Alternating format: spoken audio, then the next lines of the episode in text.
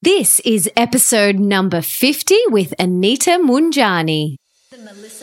Welcome to the Melissa Ambrosini Show. I'm your host, Melissa, best selling author of Mastering Your Mean Girl and Open Wide, and I'm here to remind you that love is sexy, healthy is liberating, and wealthy isn't a dirty word. Each week, I'll be getting up close and personal with thought leaders from around the globe to uncover the habits, mindsets, tools, and rituals that they have used to become world class so that you can create epic change in your own life and become the best version of yourself possible.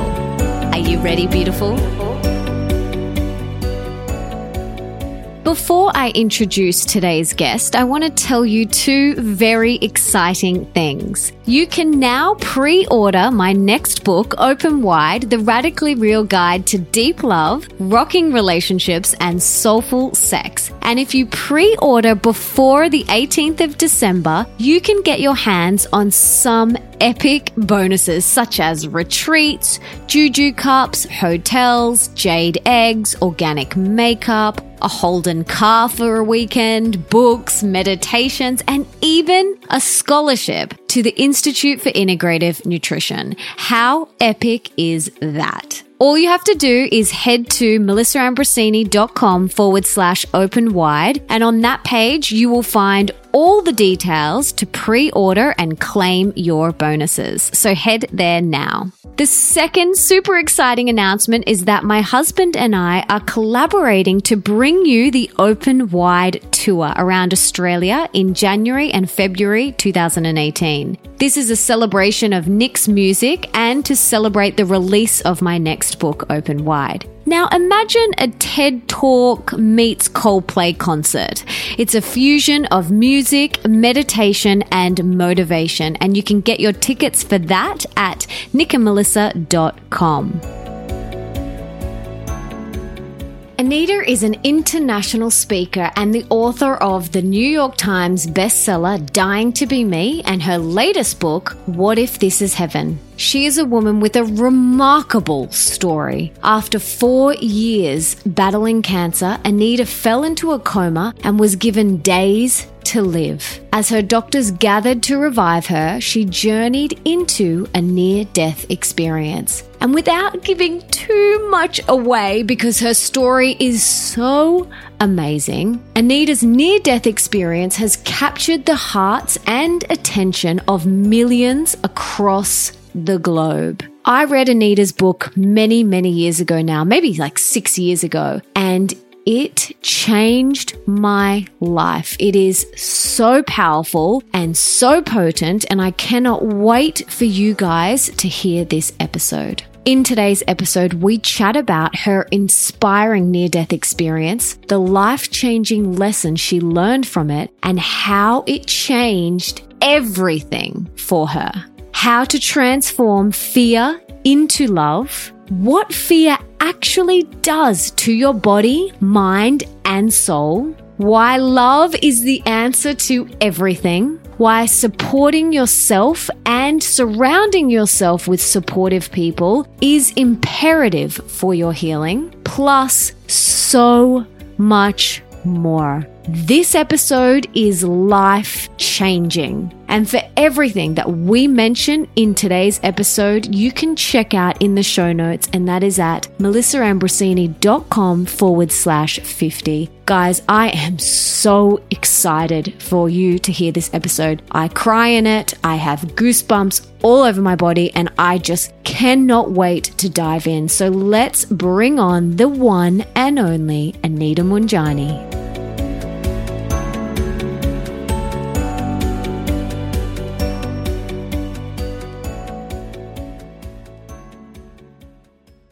Welcome, Anita. I am so excited to be chatting with you. You have been such an inspiration to me. But before we dive deep into our episode today, can you please tell us what you had for breakfast this morning? this morning, I had an omelette, a mushroom omelette for breakfast. oh, beautiful. Well, like I said, I'm so excited to have you on the show because not many people can say they have had a true near death experience. And personally, I have never spoken to anyone who has, but you have. And I've read your best selling book, which is amazing, by the way. But for those that don't know your amazing story, can you please share it with us? I'd be happy to share it with you. Actually, I'm just an ordinary person that had something really extraordinary happen to me.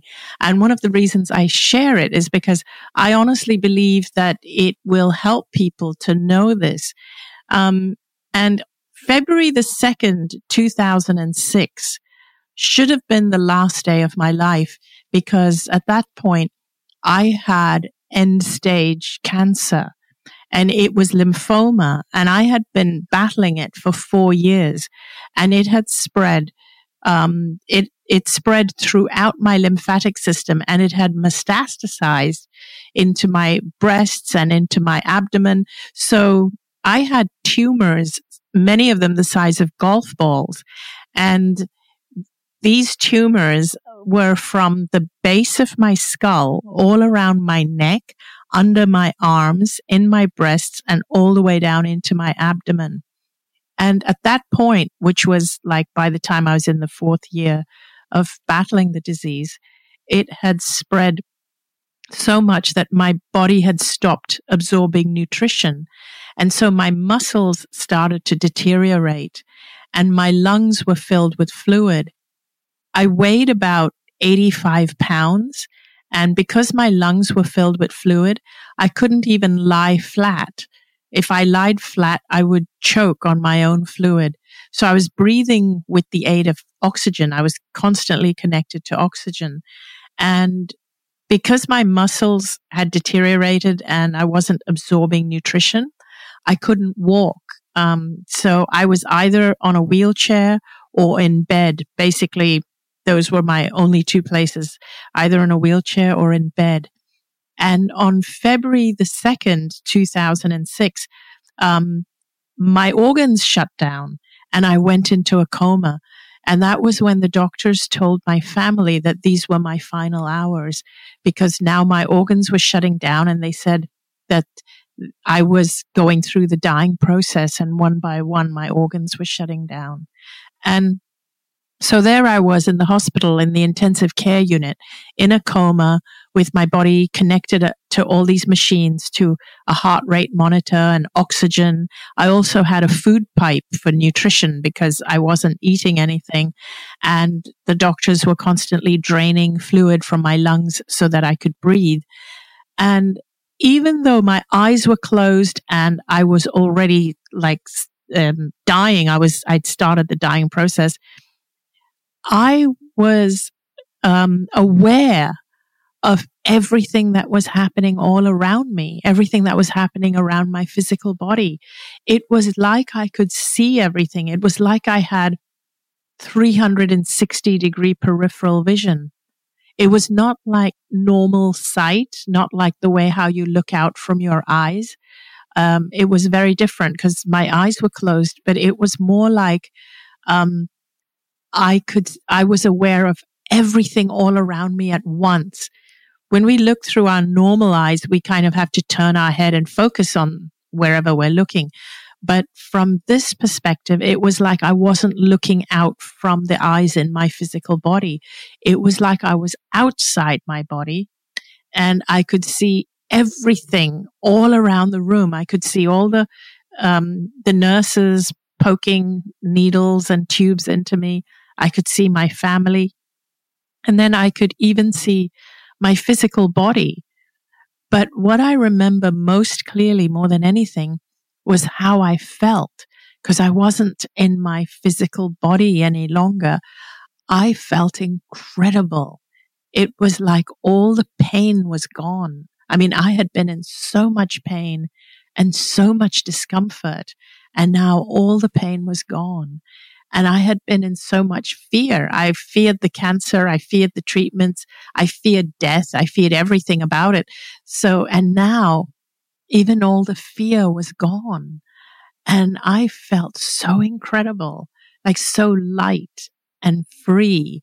And, um, I remember also feeling as though I was enveloped in this feeling of love, just this incredible unconditional love. Um, something I don't remember ever feeling in physical life before because, um, I'd always felt my whole life that I had to work really hard at being worthy and deserving of love. And now here on the other, on the other side of the veil, um, it felt as though I was loved just because I existed. I didn't have to do anything to prove myself. I was loved just because I existed. And it wasn't as if I was loved by a specific being. It was like I was loved by the whole universe, the all that is, like everything. And then as I started to spend more time in that realm, I started to recognize um, deceased loved ones, people who had passed away, particularly my dad. He had passed away 10 years prior, and I recognized him. Um, he had come to greet me, and he wanted me to know that he had been looking out for me.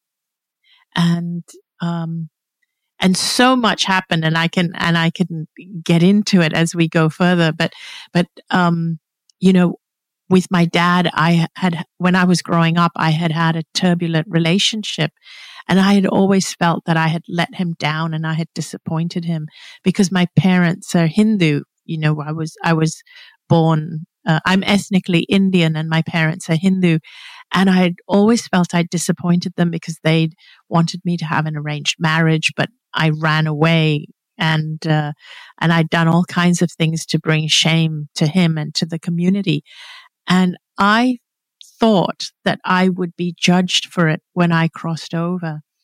And here I was with my dad, and I felt no judgment whatsoever.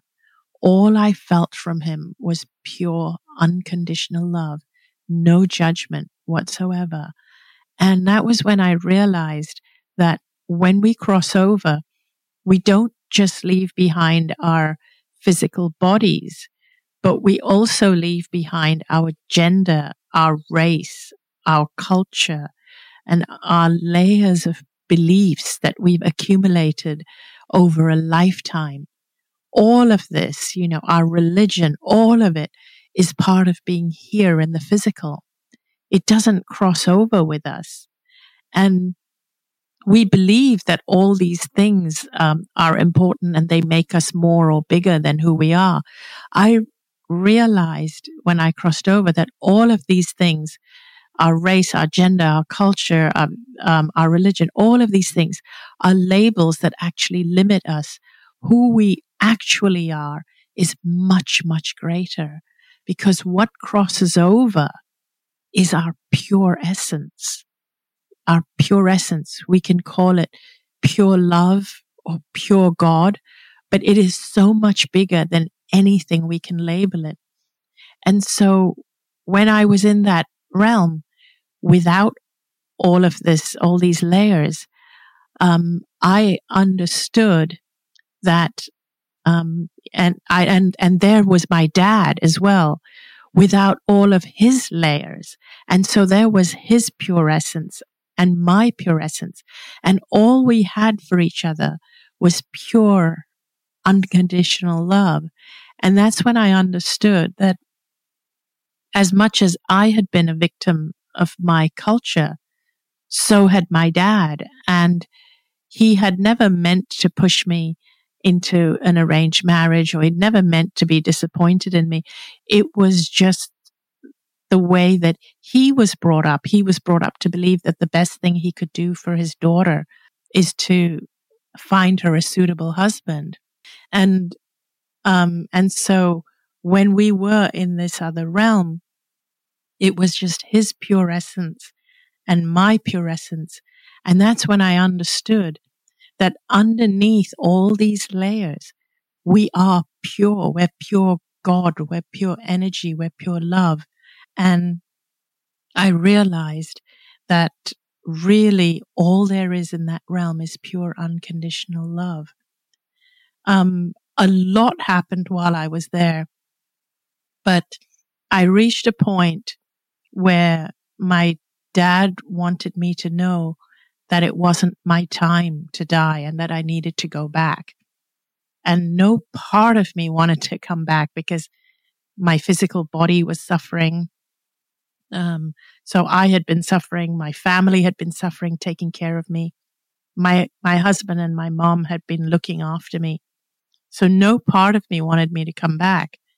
But my dad wanted me to know that I hadn't completed my purpose yet. And that if I didn't go back, um, I wouldn't have completed my purpose. And he wanted me to know that my purpose was linked with my husband's purpose. And also, um, while I was in that realm, it felt like I was in this, um, I would say like a realm of clarity where I understood, um, I understood why I had come into this life. I understood why I had cancer. I understood how every thought and every decision that I had made in my life had led to that point of me lying there in that hospital bed dying. And it was when I had that clarity that I realized that now that I knew this truth, if I chose to go back, my body would heal very, very quickly. I also like started to understand that we are much, much more powerful than we've ever been led to believe. We're capable of so much more than we've ever been led to believe. Our physical bodies are much smarter than we've ever been led to believe. And it was at that point when I felt all this clarity that my dad wanted me to know uh, that now that I knew the truth of who I really was, that I needed to go back.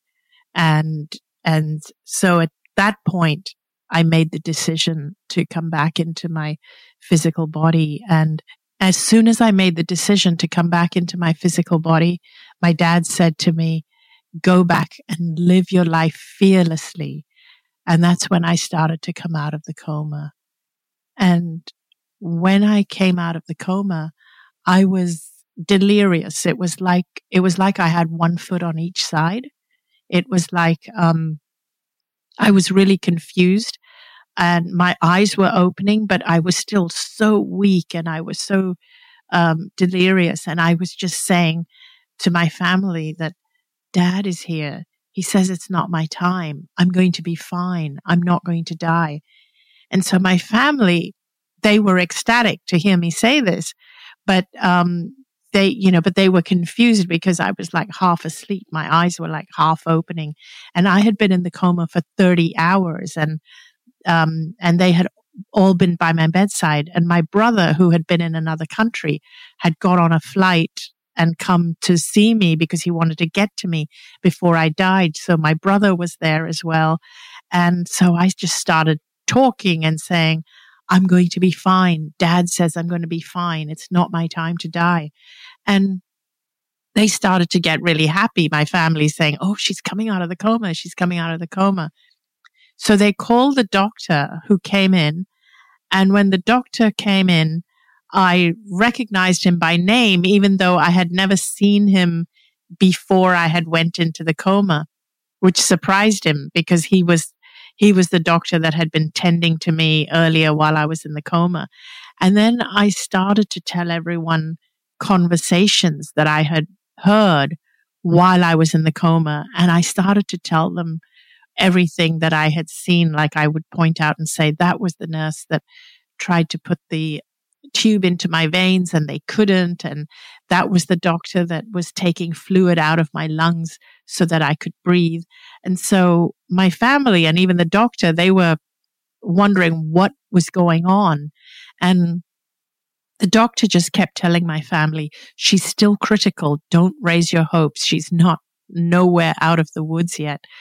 Um, but over the next few days, they started to see that I didn't I wasn't going back into the coma and I was getting stronger. And in four days, the tumor shrunk by 70%. And I was sitting up and I was telling them, you've got to take the tubes out. I know I'm going to be fine.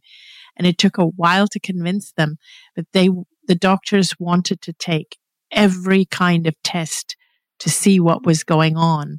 But within three weeks, they noticed that the tumors were almost completely gone and they were doing lymph node biopsies and bone marrow biopsies and, and I, and which were really painful. And I kept telling them, you don't need to do those tests because I know the cancer is going, it's gone. They could not believe how fast the cancer just disappeared. They didn't even know what to write in my medical records. And the main oncologist, he even said to me, he said, you're lucky to be alive. He said, I don't even know what to write in your medical records. I've never seen anything like this. And finally, at the end of five weeks, that's five weeks after I went into the coma, I was healthy enough for them to release me from the hospital. And that was in March of 2006. So I went home to live my life cancer free and I have been since then. Oh my gosh. I'm just digesting everything that you have said. And I just went on such a journey with you. Thank you so much for sharing. And I'm absolutely speechless because I've never met anyone who has experienced what you've experienced. And what did that feel like? Like you, you said, unconditional love. Like, I know in the book you say you like can't put it into words, like, but can you try and like just tell us what it felt like? Oh, it was just incredible. There really are no, no words, but yet it's like you feel completely safe and protected and this feeling that you, you just, ah, oh, just completely relaxed and there's nothing you can do that's wrong. Like no matter what you do, you're not, you can't be proven wrong. And so you feel no shame. I mean, you just feel, I just felt completely relaxed. So if you imagine yourself now with whatever tensions or anything, it's like just like a big burden has been taken off your body and you just feel completely safe and as if somebody who's very um, paternal or maternal, whichever way, has just wrapped their arms around you and has said to you, just give me all your problems and you never have to worry about anything ever, ever, ever again. I'm with you and I'll never leave you. If you can imagine that, it's as though we are, it felt like I was that protected. Wow. And do you know what I love so much in your book? Because I read your book so many years ago. And when I knew I was going to be interviewing you, I went back over and looked over my book notes. So I, I had created an Evernote document with all of my book notes. And one of them that was in bold and underlined was when you said you were given this powerful truth and that truth was heaven is not a destination, it is a state of being. Can you talk to us a little bit about that? Yes. So, what I realized when I was there was that this feeling I felt, this feeling of feeling so safe and so loved, it's available to me all the time, but I just never knew that. And the truth is that all of us we actually are extremely safe and loved. And there is nothing we can do that is wrong because the worst thing that can happen is that we die and we're back there again in this beautiful place and in this beautiful state of being. But in actuality, we are being loved all the time, but we but it's conditioned out of us. So this is why we start to control our lives from a place of fear because we don't realize we don't have to do that. We don't have to live from this place of fear and control and rigidity and stress and worry. We can actually go, Oh, I'm just letting it all go because there is something bigger. There's a bigger part of us, an infinite part of us mm. that continues to live beyond us, beyond this physical body. And that infinite part of us is the part of us that keeps our heart beating and, you know, keeps us healing. And like, for example, when you cut yourself, you heal anyway. When you get the flu, you heal anyway. But because we have been conditioned to believe that our bodies are not as smart as they actually are, we intervene and we get in the way and we're constantly trying to heal ourselves. And the more we work at healing ourselves, the more we're sending ourselves the message that our body needs intervention, that our bodies are not that smart. And we do that with every aspect of our life when actually we are well cared for. We are loved. We are protected, but we just don't let go to find that out for ourselves. And when we realize we are protected, that is the state of heaven. When we can actually feel that you know, that being enveloped in that feeling of love and that safety and that relaxation that is available to us 24 7. And mm-hmm. that is the state of heaven, but we're just not aware of it. Why? Why aren't we aware of it? Like, why are so many people suffering and why are we just, it's making me so emotional just even talking about it. Like, why are so many people suffering? It's really sad. And it is to do with our conditioning, um, because everything that we are conditioned is the opposite of what we really need to know in order to live a healthy, fulfilling, happy, and love filled life. Everything. So when we're born, because, you know, when I came back from this near death experience and I watched my body heal, I knew I was already healed and I was watching my body catch up with what I already knew. As soon as I came back, I knew I was already healed. And so I watched my physical body catch up. And then I was euphoric when I first came back.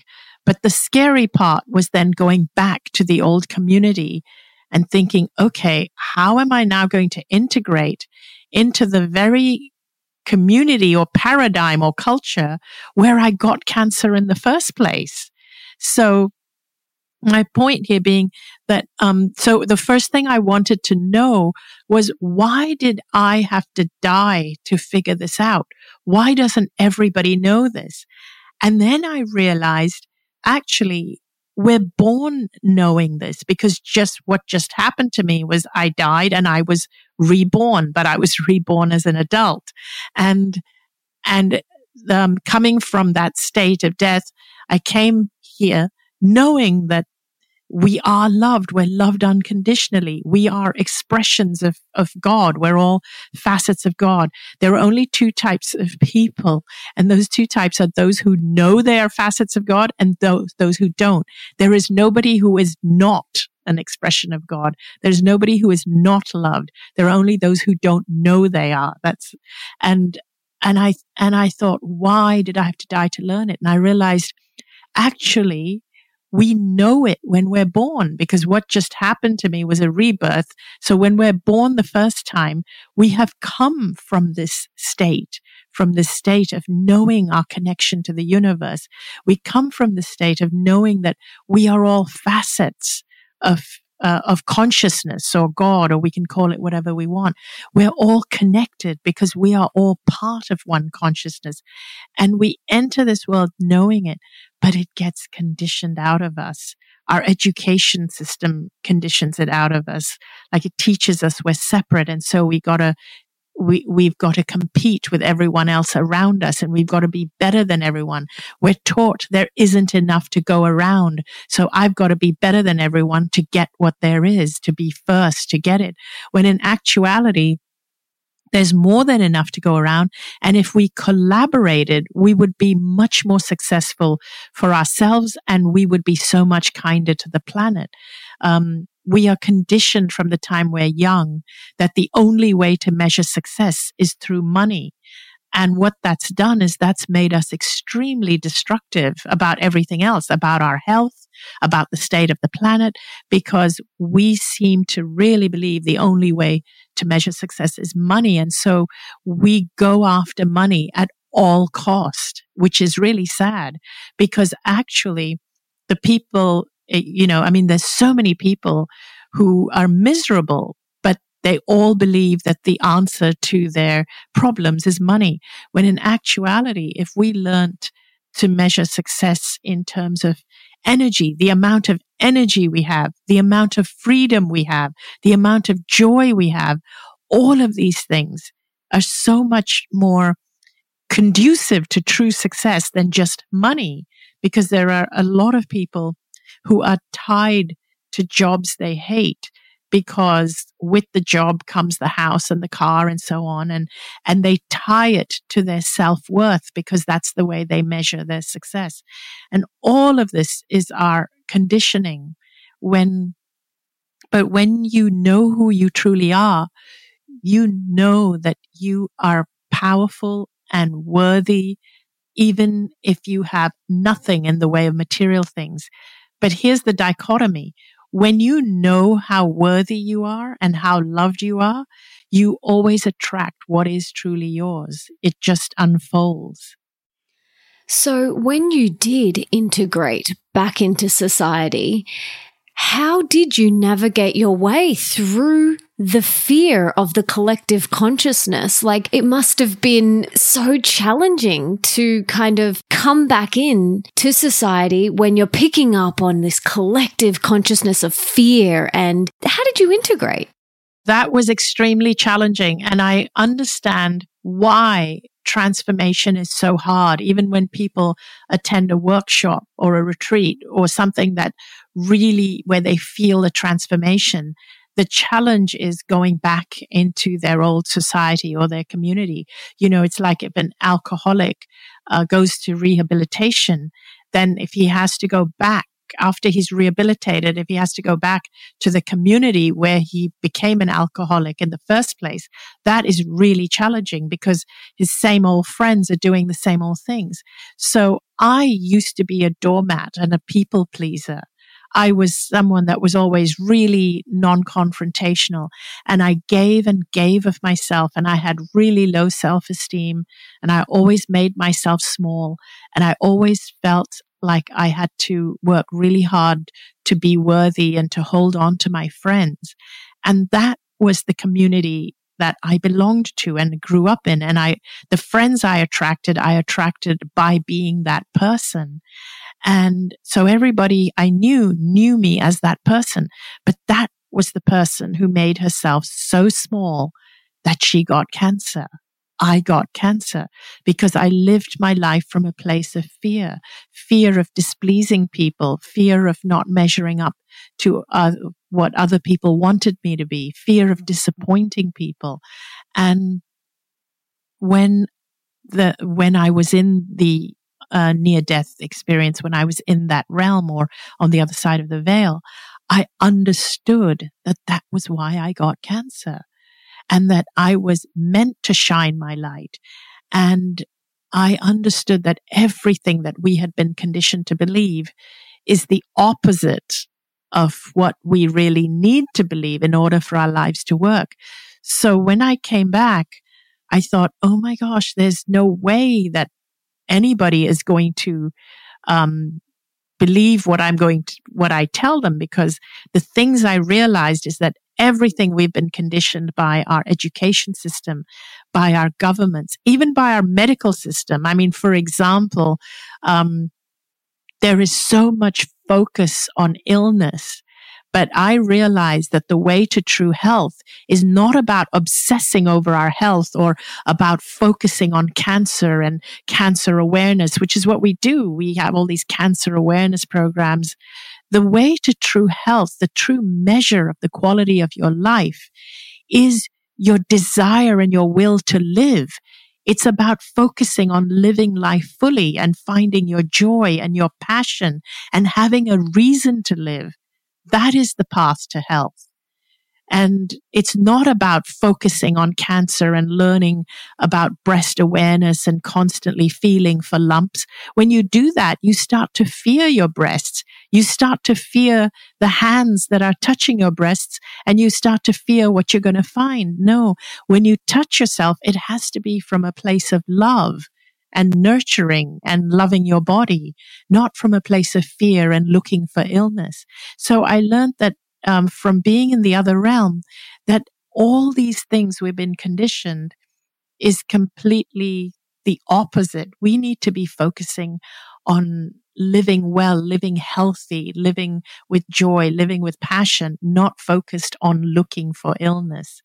Even our medical system, it's not a healthcare system. It's an illness scare system. Um, and even our governments are not about how we should all live together as a community, but it's more about making us fear everybody that's different. And so we all, every system we have, even, and this is provocative, um, but even our religious systems, they're based on fear of retribution in the afterlife as opposed to being based in love. So I realized that the only truth is love. And the only way to transcend fear is by increasing love. So when I started talking about these things to the people around me, that it starts with loving ourselves, and I would talk to them about the healthcare system and how wrong it is, people said that I was delusional, you know, and they said that I was, um, that I wasn't being realistic and this is not how the way the world works. So I knew that if I tried to fit in with everybody again, if this new person I had now become tried to fit in in the old community, in the old society, I would go back to being that person who got cancer. I would again be worried about, can I keep up with everyone? And I would be worried about getting cancer and worried about the foods I eat and everything would be from a place of fear because that's how they all lived. So my husband and I, we moved. We actually left the town we lived in and moved to a different town and started life afresh. And I really believe that it's so hard to have to transform your life when you are in your old community and your old paradigm. So I started life afresh in a town, in a neighborhood where nobody knew us. So I could experiment being this new person. I could get to know who I was in the safety of knowing that nobody around me knew me. And so slowly I, I had to spend time alone. I turned inward and then I joined a community of people online who had had near death experiences. And I got a lot of assurance from them that I wasn't crazy and what I felt really was true. What I went through really happened to me. So that was really good. And over the years, I started really putting into practice everything that I learned in the other realm. And if I can summarize what it was that I learned, um, the biggest thing was I learned it was really important to love myself I'd never loved myself. I had always forsaken myself, put myself down, treated myself like a doormat. The second thing I learned, which is extremely important, is that I learned that to have an inside out view of the world instead of an outside in view of the world. We're taught that the outside world is real. And so our inner world, which is our emotions, is always reacting to the outer world. And we believe we have no control over the outer world. Or when we try to control it, we physically try to control it and then we get stressed and our inner emotions get even more messed up. What I learned in the other realm is that in reality, it's an, the world is an inside out world, not an outside in world. What we experience on the outside is a reflection of what's going on on the inside. When I healed internally, when my spirit healed, my soul healed, or my emotions healed, when I came back, my physical body reflected that. I, when I came back, I knew I was healed and then my physical body started to reflect it. The same thing, it's, this is what's happening in our world all the time. When we, when when we don't like what's happening in the world, it's not about going out and changing the world. It's about healing the inside. And each one of us is only responsible for healing ourselves inside. And so instead of reacting to the world, we are creating the world. Right now, when we, because we've been taught to have an outside in view, we are reacting to the outer world. But if only we knew that our world is inside out, we would be creating our world. So that was the biggest lesson I learned. And so I started creating my own world by nourishing and taking care of who I am on the inside. And I started to see my life pan out in ways that I thought it would from what I had seen in the other realm.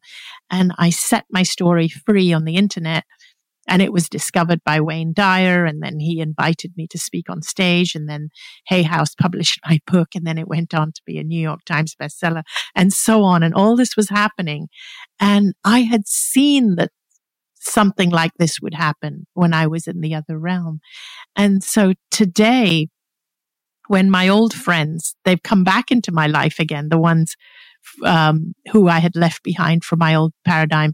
Once I was comfortable enough in the new me, I was able to go back to them and be with them. And they say things to me like, Oh my gosh, I really envy your life. And how do you do what you do? And if I, I want to do what you do, how do I do it?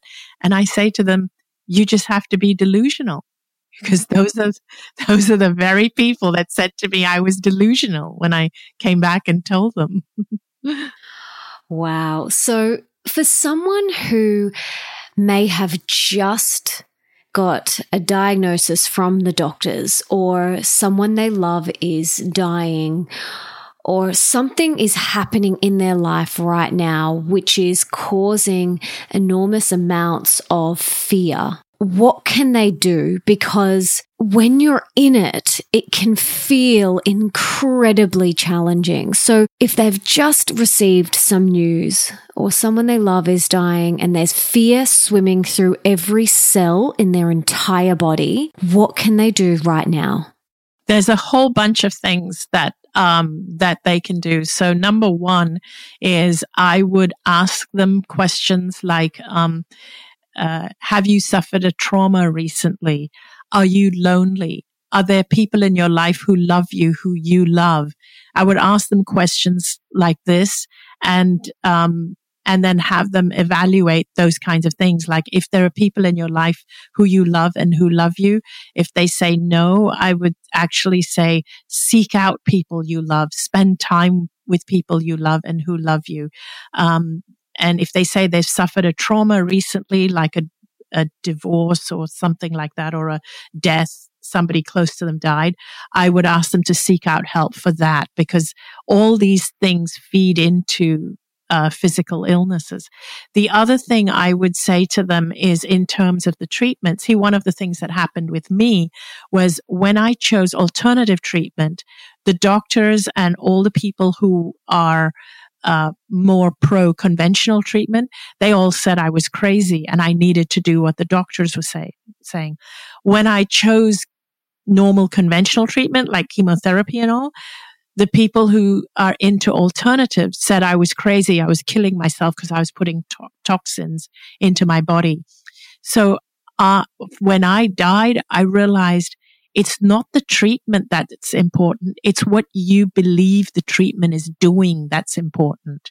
So I would ask them, what do you feel? What course of treatment do you feel will support your body right now?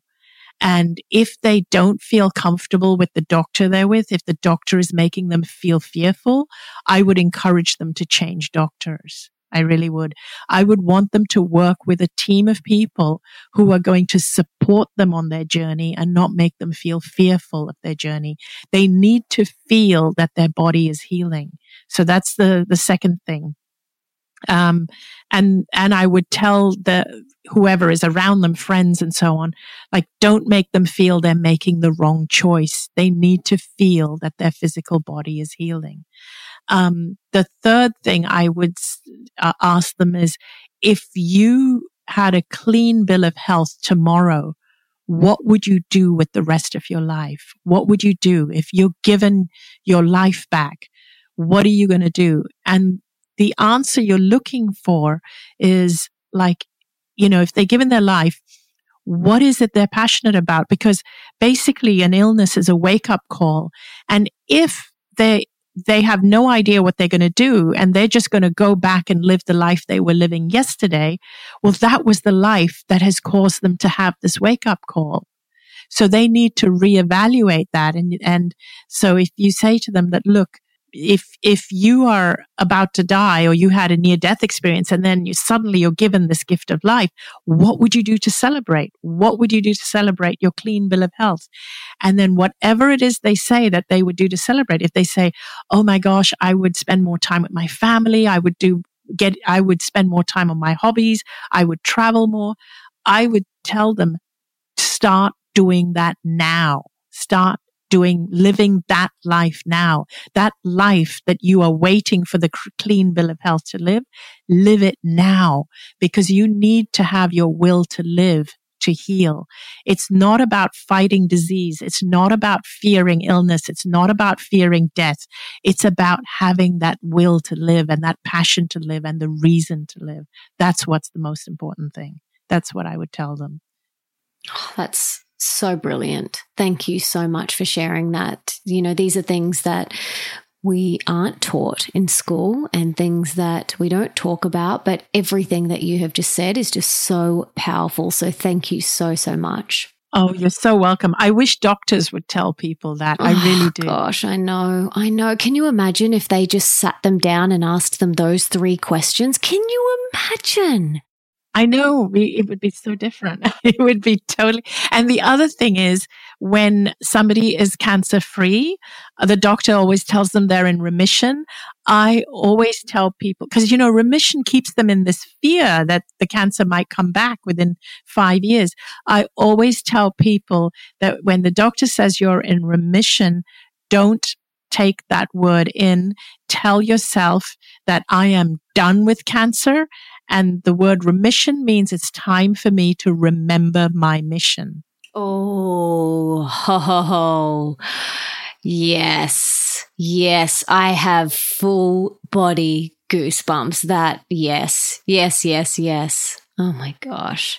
Because I've seen it and we've all seen it. And I'm guessing every single person who is listening to this either knows someone very close to them who has had cancer or or you know someone not so close but we all know this story and it's too common. And you know this is why I just love your message so much. And I just wish every single human being on this planet gets this episode in their ears or, or picks up your book because it's just so important Wow, thank you. And that's why I share my story because really I'm just an or, a regular person. I'm an ordinary person and I had this experience and I just feel I have to you know set the story free. I just want everybody to know this because I feel that we have created a paradigm that actually creates illness. It encourages, it fosters illness. Whereas I know we need to do the opposite if we really want to be healthy and thriving. Mm, absolutely. Now, I'd love to hear what is one thing, and I know you probably can't pick just one, but what is one thing that's bringing you the most joy in your life right now? Wow, that's a That's such a tough one. I know because you're like everything. I know everything's like, great. Uh, it really is. Everything is great. My husband is is amazing because we just have such a good time together. He's he's just um yeah. I I wouldn't be here. I wouldn't be doing what I'm doing.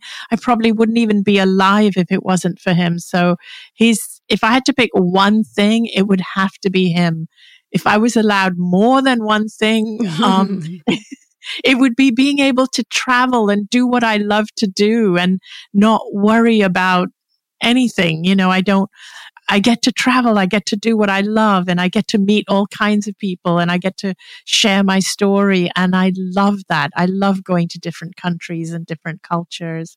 I love that. It's just so, yeah, I feel so blessed. Now tell me, your husband, I mean, this must have been such a personal development journey for him as well, like witnessing you go through this transformation. Was he on board the whole time? Because I have a lot of people that come to me and maybe they start on this inward journey, but their partner isn't interested. And, you know, I'm curious to know was your hubby on the journey with you every step of the way? If not, like, how can people work through that? So it can be difficult for um, many couples, and I know couples that have split up.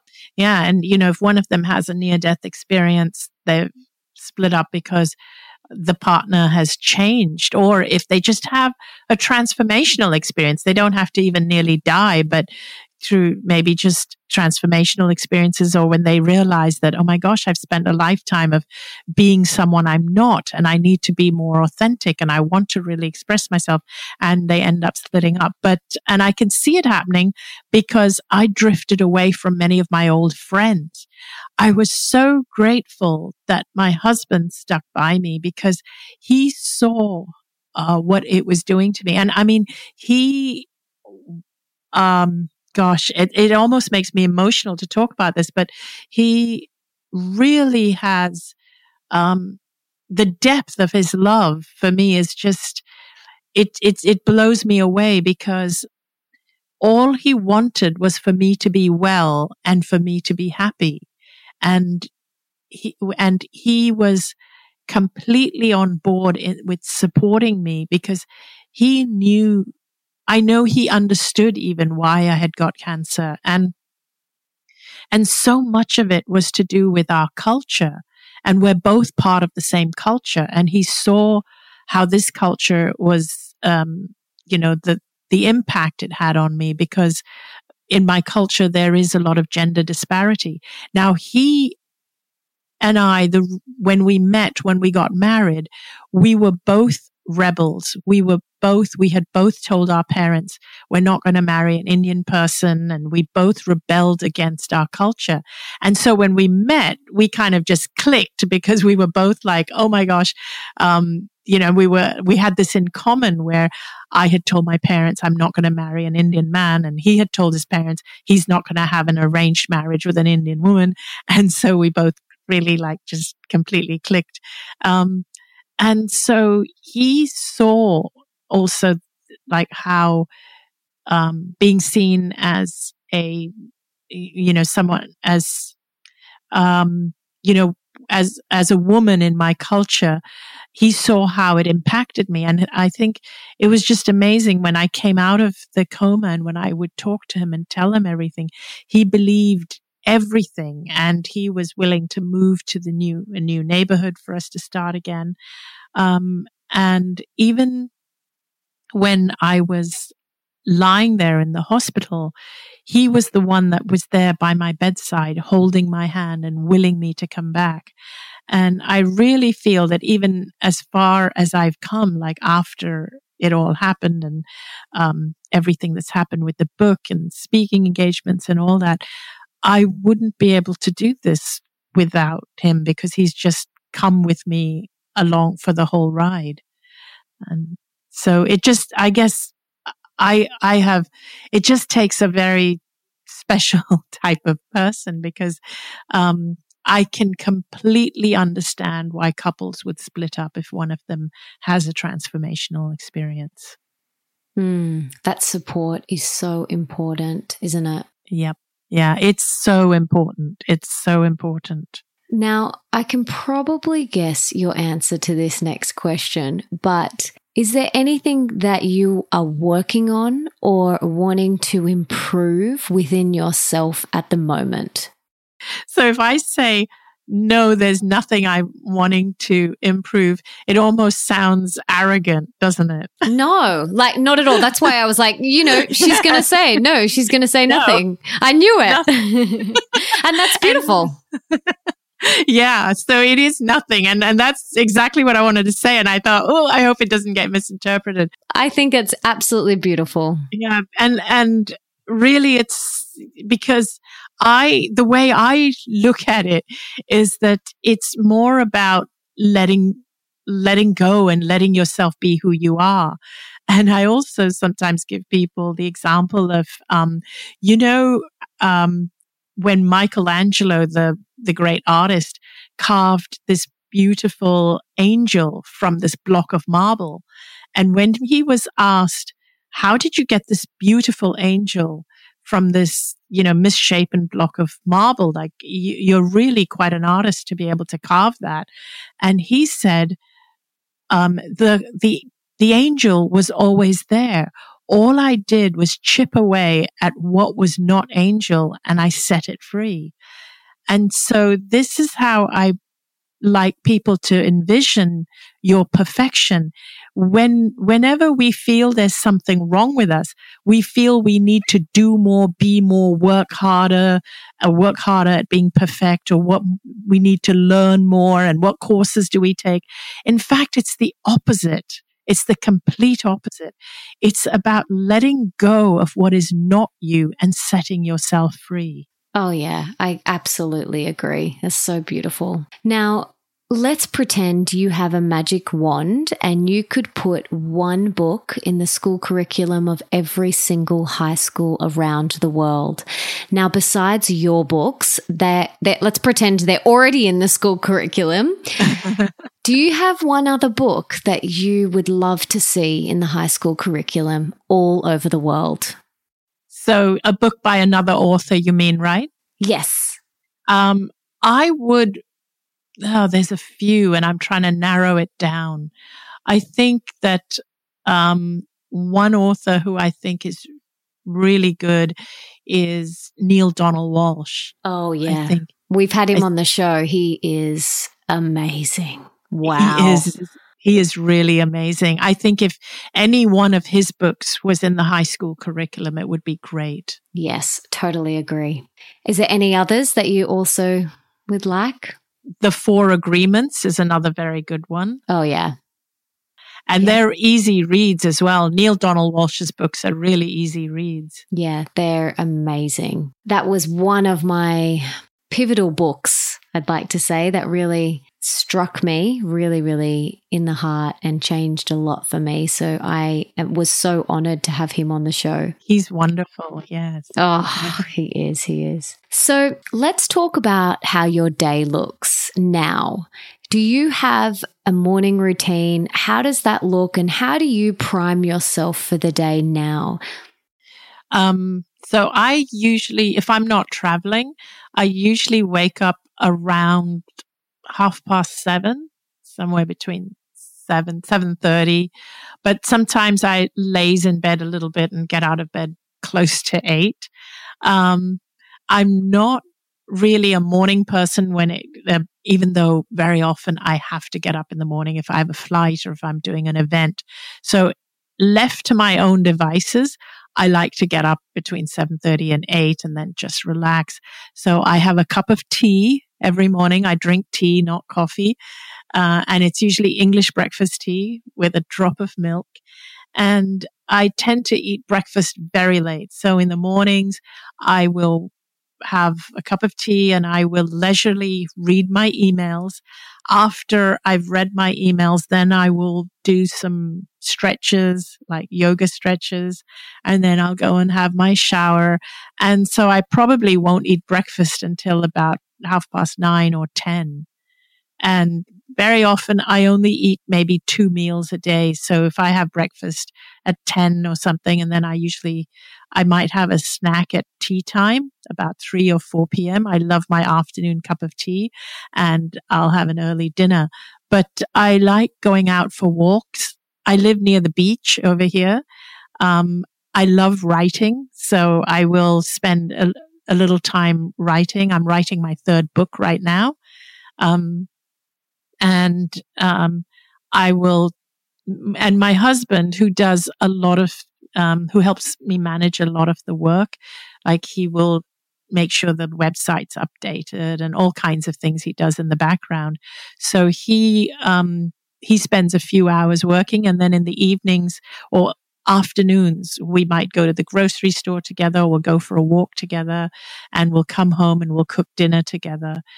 And that's on a typical day, but there are a lot of days where we will earmark the day to do videotaping. And so when I get up, I'll get dressed. I may actually go to the hairdresser, get my hair done, come back, and then we might spend like 11 a.m. to 5 p.m. just recording videos. And um, my assistant will come over and my husband will record the videos. Um, so that's another type. And then there are a lot of days when I'm traveling where I have, where I'm landing in a hotel and, um, and then so we're eating at different times. I'm getting used to new time zones. And then we have events, speaking events, things like that. Sounds good. Now, can you give us a little sneak peek into your third book, or are you not allowed to say anything just yet? Oh, I think I can say something. So, um, we we were tossing up a couple of titles, but really, uh, what it is, it is about having that um, inside out view of the world. And so, at first, I uh, the first title I came up for the book was Confessions of a Recovering Doormat. I like it. I know I, I liked it, but my um, publishers said that they laughed and then they said no, they wanted to call it Inside Out. So originally I called it um, Confessions of a Recovering Doormat, and the subtitle was From People Pleaser to Modern Day Mystic. So that's kind of the concept of it. It's like going from people pleaser to, so in other words, a people pleaser has an outside in view of life where everything you're doing is according to what you think other people want you to do. Uh, to becoming a mystic, which is having an inside out view of life where you are actually creating life. Beautiful. I love it. And when will that be out? Um, it still will be a while, probably not till the end of 2018. So at the end of next year. Oh, well, I look forward to it. I can't wait to read it. Now, I'd love to hear what are three things, and I know you probably can't narrow it down to three, but what are three things you're most recently grateful for in your life? Oh, wow. Um, I am grateful for my health grateful for the people in my life who I love. Truly grateful for, yeah, everybody I love. I've got some beautiful friends and of course my husband. Grateful for, gosh, everything. Grateful for where I, I love, um, the area, the location where I live. I live in a part of Southern California where it's just beautiful. The weather is beautiful. It's just so grateful for being alive here in this world. Yeah. And living right here where I'm living. Just love it. I love life. Oh, you're so beautiful. Now, I have three little rapid fire questions for you. In your opinion, what is one of the most important things that we can do today for our health? we can focus on why we want to live long and be healthy. What is our, um, what is the reason? What do we want to do with the rest of our life? Mm, I love that. Now, what is one of the most important things that we could do today for more wealth in our life? So, more abundance in all areas of our life, not just financial or career wise. Remove any judgment we have towards people we see that are thriving. And this is something where mm. sometimes it's very subtle, but ask yourself that when you see someone who is successful and successful in any way, they might be living the kind of life that you wish you had in every way, whether it's because of their family, their relationships, their, their money, whatever. Do you feel envy or do you feel happy for them? The best thing you can do if you want those things for yourself is to remove the blocks by not judging people who have what you want and feel good about them having it. Yes, yes, yes. And what is one of the most important things that we can do today for more love in our life? Gratitude. Be grateful for everything that is good in your life, everything, whether it's the weather, good food, your health. And the more grateful you are, the more you'll notice all the good stuff in your life and it, your life will just get bigger. Oh, I absolutely agree. And finally, what is one thing that I personally and the listeners can do to serve you today? Oh, wow. That's a beautiful question. Check out my YouTube videos and my my website. I would love that. And you've reminded me of of something that I probably should have said. If you don't mind, if I can just throw it in, one of the things that people pleasers are terrible at, they're terrible at receiving. So one thing that everybody can do for themselves to improve their lives and their abundance and everything is to make sure that you receive gracefully. Um, most of you are really good at giving, but terrible at receiving. So make sure you receive gracefully, um, because the universe is constantly trying to give you gifts, but many of us don't know how to receive. So I just needed to say that. And thank you for, for that, for saying that. And, um, I guess gosh, I feel so fulfilled. I would love it if you came and checked out my Facebook page check out my Facebook page. And if you click the like button, I'd be really happy actually. well, we will put links to everything that we have mentioned in the show notes. And I just want to acknowledge you, Anita, for sharing so openly and honestly and just being your big, beautiful, shiny self. It's so beautiful. Your book, Dying to Be Me, which has sold millions of copies worldwide and has been translated into, oh, you know, only 45 languages and, and has been optioned by Hollywood big time producer Ridley Scott to be made into a full length feature film. Like, no big deal, just Ridley Scott. like, what? you are just such a shiny, shiny, beautiful, heart centered human being. I am so grateful that our paths have crossed and we got to have this conversation. For most of this conversation, my eyes have been closed with many times tears rolling down my cheeks and goosebumps all over my arms. And I just want to thank you so much for just sharing so openly and beautifully and gracefully. I'm, I'm just honored. Thank you so much. Wow. I, I am giving you a cyber hug right now for those, that just that beautiful that beautiful welcome and the beautiful words. Thank you. Thank you for having me on your show. And you don't know this, but um, you were actually interviewed by my one of my best friends, Jess Ainscough, who passed away. Oh, Yes. Yeah. So she, um, I, you know, many, many years ago, we spoke about your book and she, uh, then went on to interview you. And I remember the interview so well. So I just want you to know that you were such an inspiration to her and she dearly loved you and got so much out of your book. So I just wanted to thank you from her as well.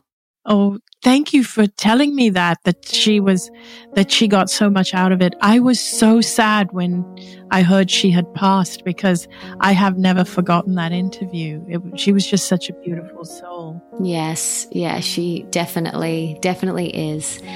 I got goosebumps. I think she's right here.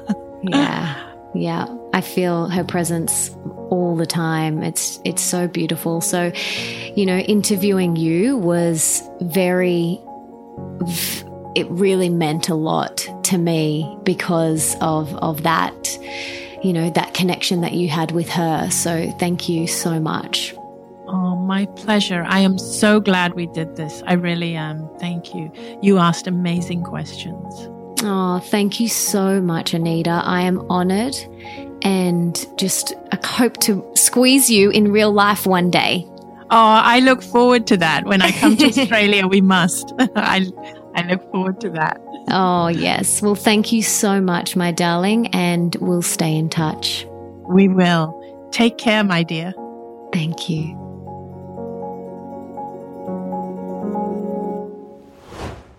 Holy smokes, guys. I have no words other than please go and read her book, and share this episode with every single person you love right now. And please subscribe and leave me a five star review in iTunes or on your podcast app because that means that we can inspire even more people together. And don't forget to tell me on social media, either on Twitter, Instagram, or Facebook, who else you would like me to have on the show. And for everything that Anita and I mention in today's episode, you can check out in the show notes, and that is at melissaambrosini.com forward slash 50. And you can also check out all my other podcasts there too. Also, just a reminder that you can pre order my next book, Open Wide The Radically Real Guide to Deep Love, Rocking Relationships, and Soulful Sex right now. And if you pre order before December 18, you can get your hands on some